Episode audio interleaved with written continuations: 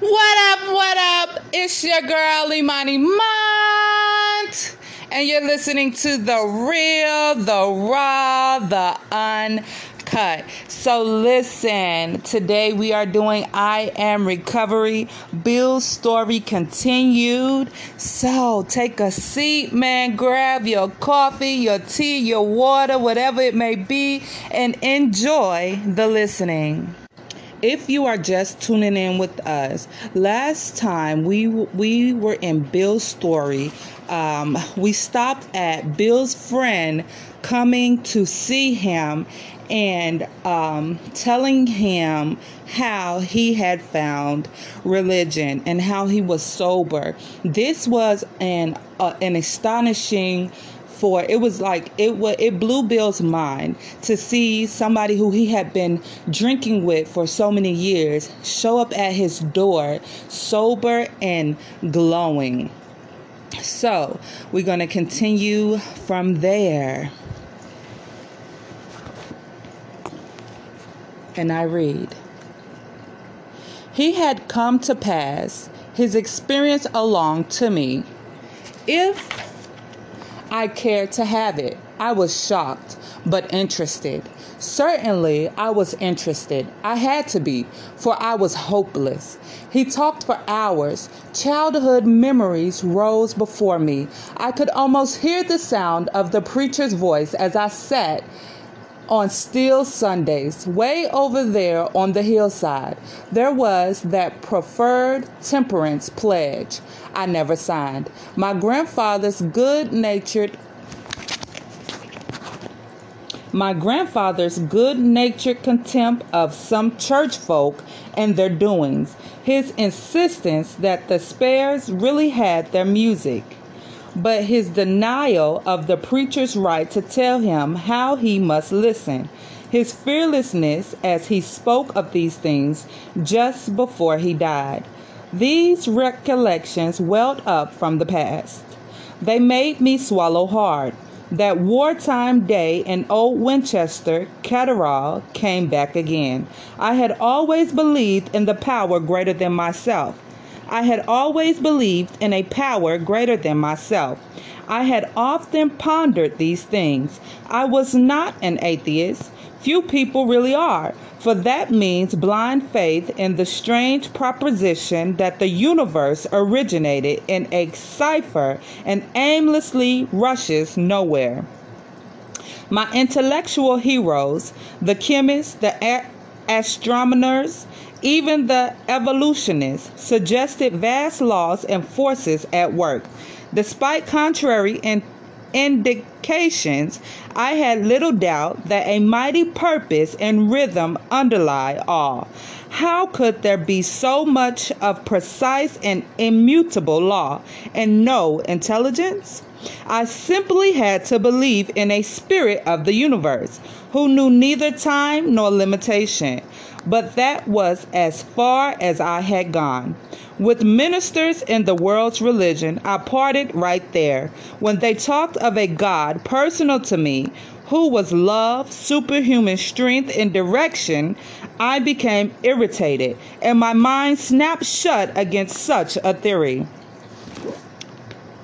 To Christ I conceded the certainty of a great man, not too closely followed by those who claimed him, his moral teaching most excellent. For myself, I had adopted those parts which seemed covenant and not too difficult, convenient and not too difficult.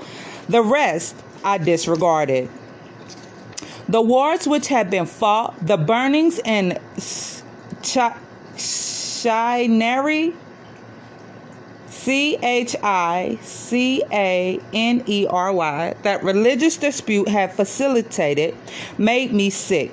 I honestly doubted whether, on balance, the religions of mankind had done any good.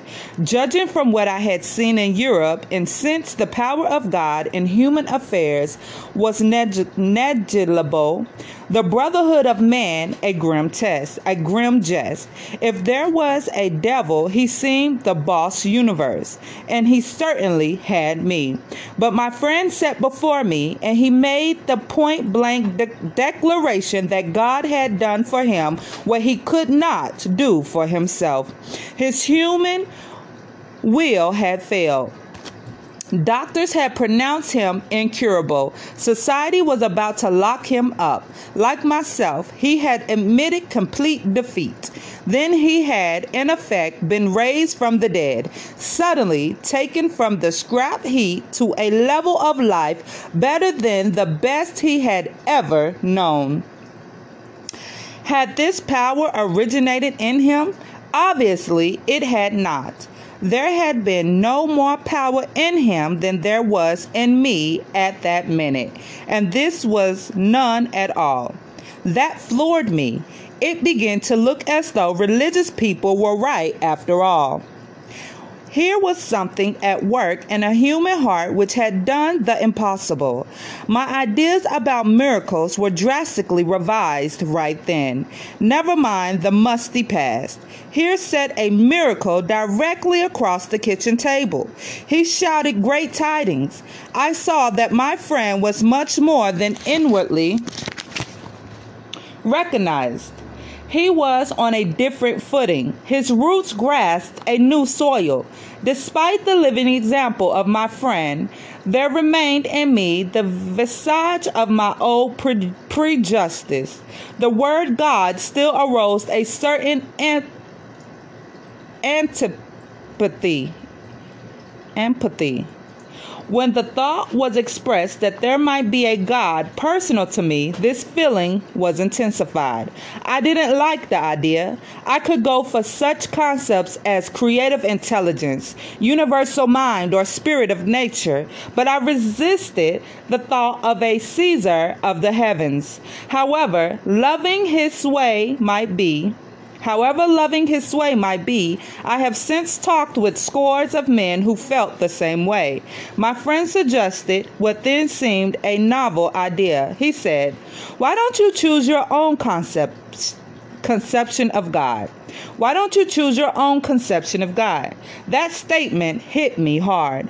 It melted the icy intellectual mountain in whose shadow I had lived and shivered many years. I stood in the sunlight at last. It was only a matter of being willing to believe in a power greater than myself. Nothing more was required of me to make my beginning. I saw that growth could start from that point. Upon a foundation of complete willingness, I might build what I saw in my friend. Would I have it? Of course I would.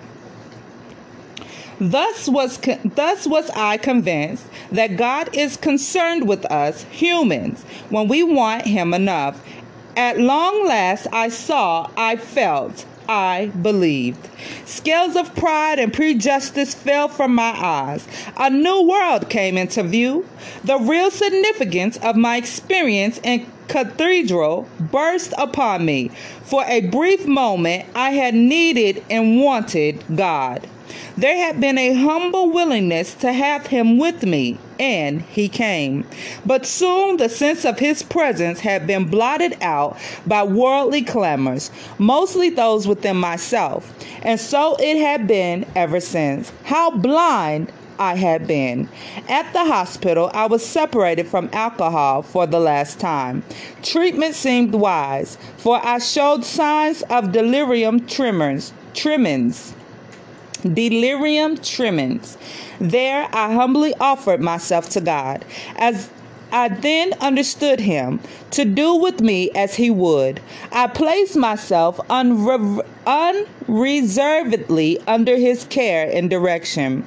I admitted for the first time that of myself I was nothing, that without him I was lost. I ruthlessly faced my sins and became willing to have my newfound friend take them away, root and branch.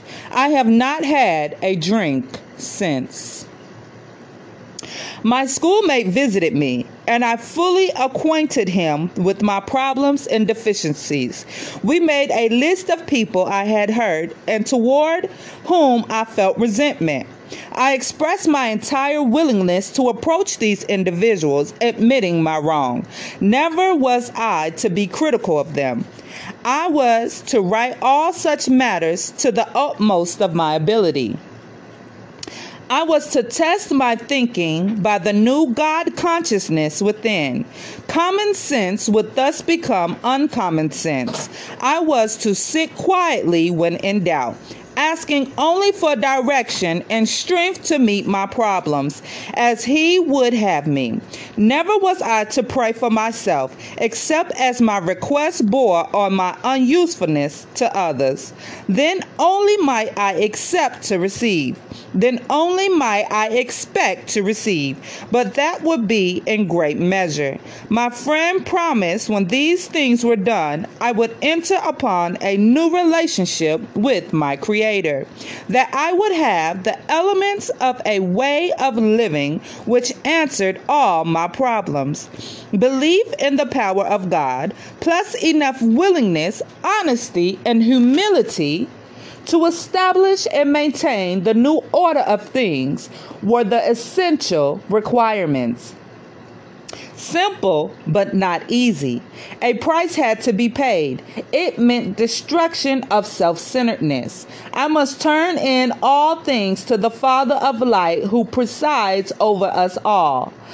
These were revolutionary and drastic proposals, but the moment I fully accepted them, the effect was electric. There was a sense of victory, followed by a peace and serenity as I had never known.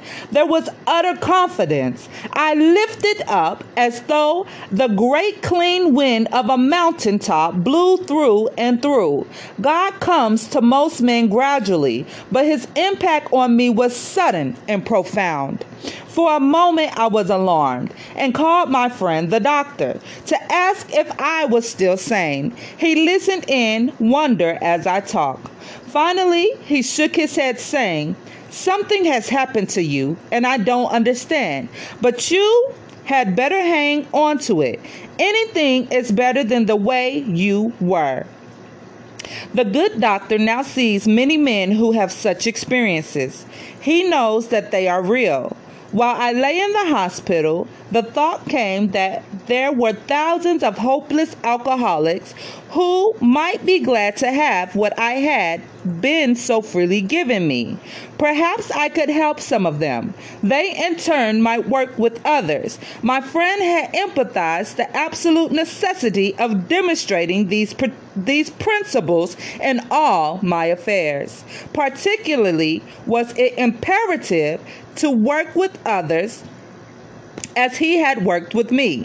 Faith without works was dead, he said, and how appallingly true for the al- alcoholic. For if an alcoholic failed to perfect and enlarge his spiritual life through work and self sacrifice for others, he could not survive the certain trials and low pots, spots ahead. If he did not work, he would surely drink again. And if he drank, he would surely die. Then faith would be dead indeed. With us, it is just like that.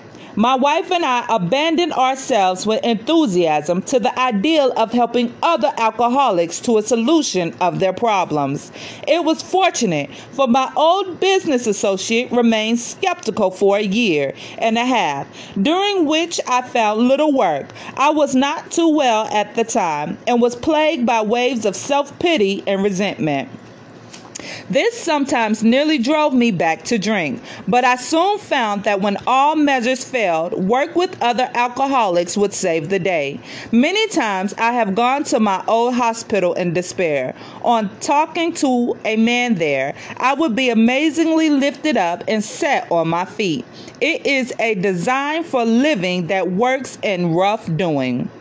We commenced to make many fast friends, and a fellowship has grown up among us, of which it is a wonderful thing to feel a part. The joy of living we really have, even under pressure and difficulty. I have seen hundreds of families set their feet in the path that really goes somewhere, have seen the most impossible domestic situations righted, feuds and bitterness of all sorts wiped out. I have seen men come out of aliens and resume a ritual and resume a vital place in the lives of their families and communities. Business and professional men have regained their standing. There is scarcely any form of trouble and misery which has not been overcome among us. In one Western city, in its environs, there are 1,000 of us in our families. We meet frequently so that our so that the newcomers may find the fellowship they seek. At these informal gatherings, one may often see from 50 to 200 persons. We are growing in numbers and power. An alcoholic in his cup is an unloving creature. Our struggles with them are variously strenuous, comic, and tragic. One poor cap committed suicide in my home. He could not or would not see our way of life. There is, however, a vast amount of fun about it all. I suppose some would be shocked at our seeming worldliness and levity, but just underneath there is deadly earnesty, earnestness. Faith has to work 24 hours a day in and through us, or we perish. Most of us feel we need to look no further for utopia. We have it with us right here and now. Each day, my friends, simple talk in our kitchen multiplies itself in a widening circle of peace on earth and goodwill to men. Bill W., co founder of AA, died January 24, 1971. That, my friends, is Bill's story. Stay tuned, you guys, and we will be reading. There is a solution on our next segment. That's right, we'll be reading chapter two. There is a solution. Remember, this is your girl Imani Mont, and you're listening to the real, the raw, the uncut.